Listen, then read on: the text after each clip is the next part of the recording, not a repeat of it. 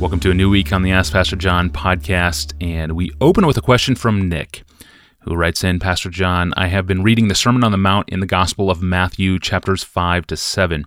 I know that the sermon given by Jesus is meant to reveal the extent of our heart's sickness and desperate need for his righteousness. There was one part that really threw me for a loop, though. Jesus says in Matthew 6, verses 14 and 15, If you forgive others their trespasses, your heavenly Father will also forgive you. But if you do not forgive others their trespasses, neither will your Father forgive your trespasses either. Can you elaborate on what Jesus intends for us to take by saying this? My biggest concern is in my struggle to forgive others of their sins. Does this mean that anyone who does not forgive others cannot receive salvation from God?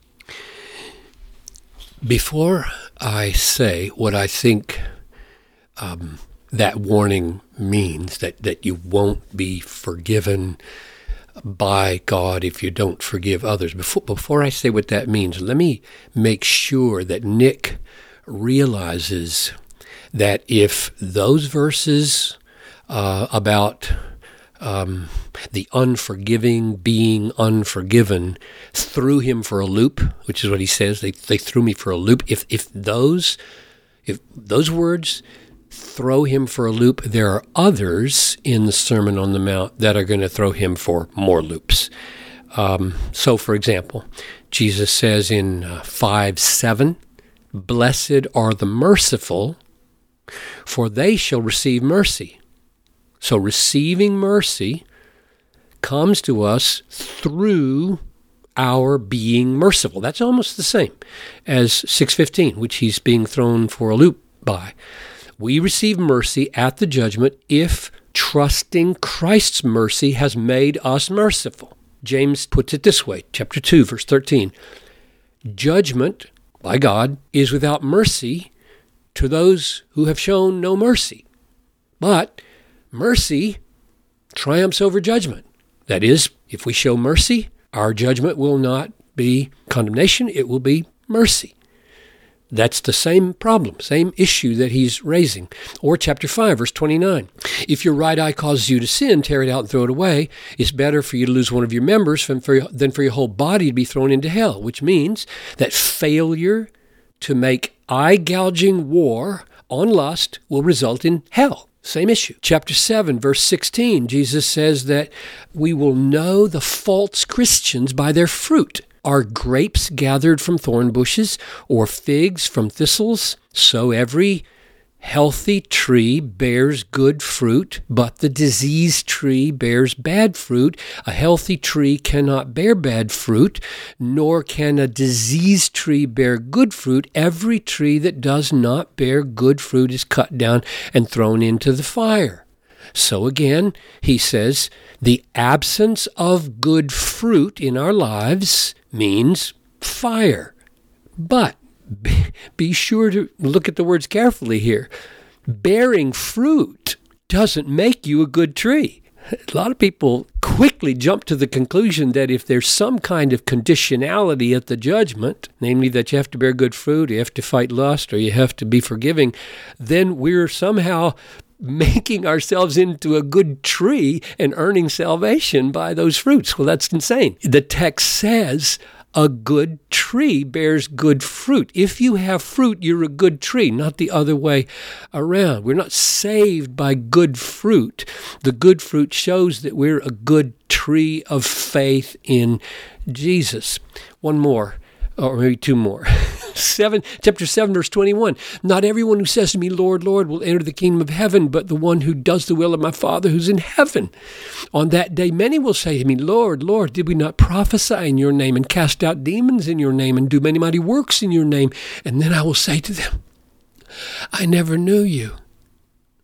Depart from me you workers of lawlessness. So ascribing lordship to jesus doesn't save anyone we show his lordship by doing the will of his Father. Without this evidence in our lives, we hear the words, I never knew you. And then he says, Everyone, this is chapter 7, verse 24, everyone who hears these words of mine and does them will be like a wise man who built his house upon the rock. so he doesn't get swept away at the judgment. And then he says, verse 26 Everyone who hears these words of mine and does not do them will be like a foolish man who built his house on sand. And at the judgment, he gets washed away. So, in other words, what what threw um, what threw Nick for a loop in chapter six, verse fifteen, is everywhere. If you do not forgive others their trespasses, neither will your Father forgive your trespasses. Jesus is simply saying what he's saying everywhere else.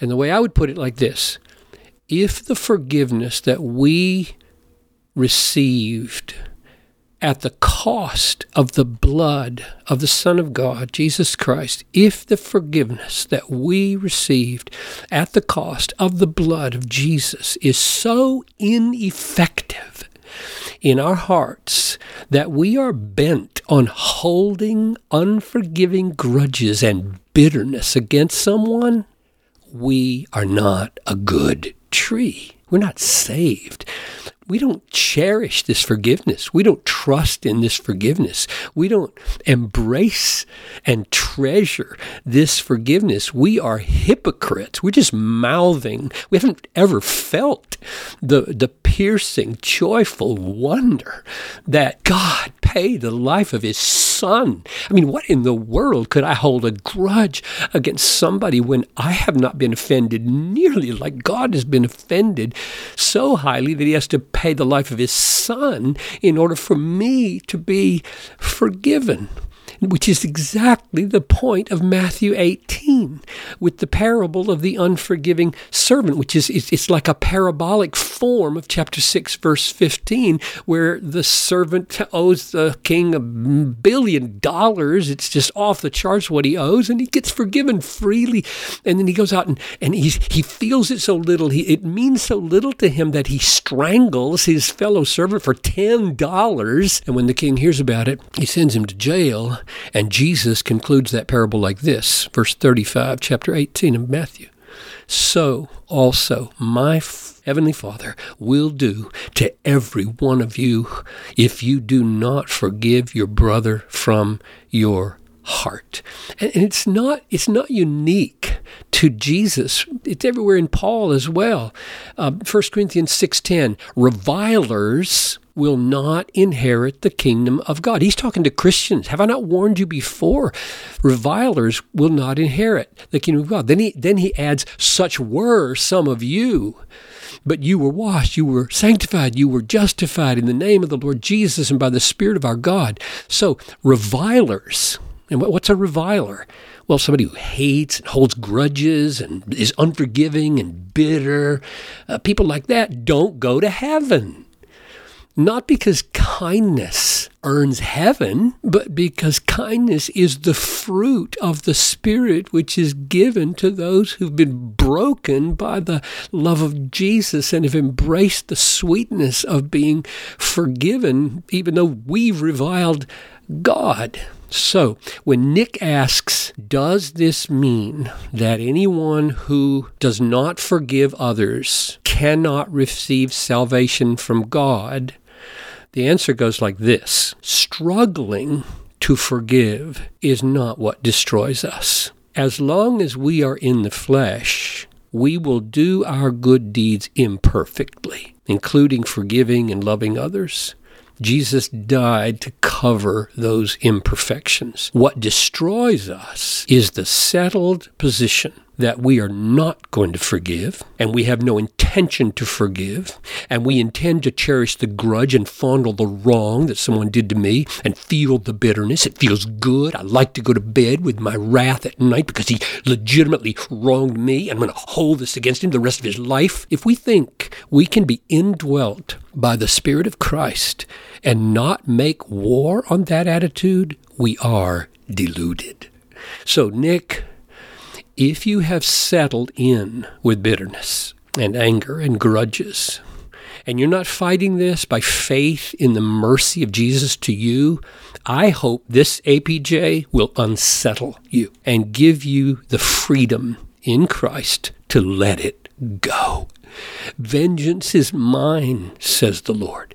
I will repay. He will settle accounts, Nick. You don't need to. Well said. Thank you, Pastor John. And uh, Nick, thank you for the question. Well, we have uh, asked for your questions on technology, and you have responded. And we have a lot of questions, and they keep coming in. And please keep sending them in to us. One listener, Josh in South Carolina, wants to know when is it time to give up our smartphones and revert to a dumb phone? It's actually a very good question, and it's on the table tomorrow with John Piper. I'm your host, Tony Reinke. Thanks for listening to the Ask Pastor John podcast.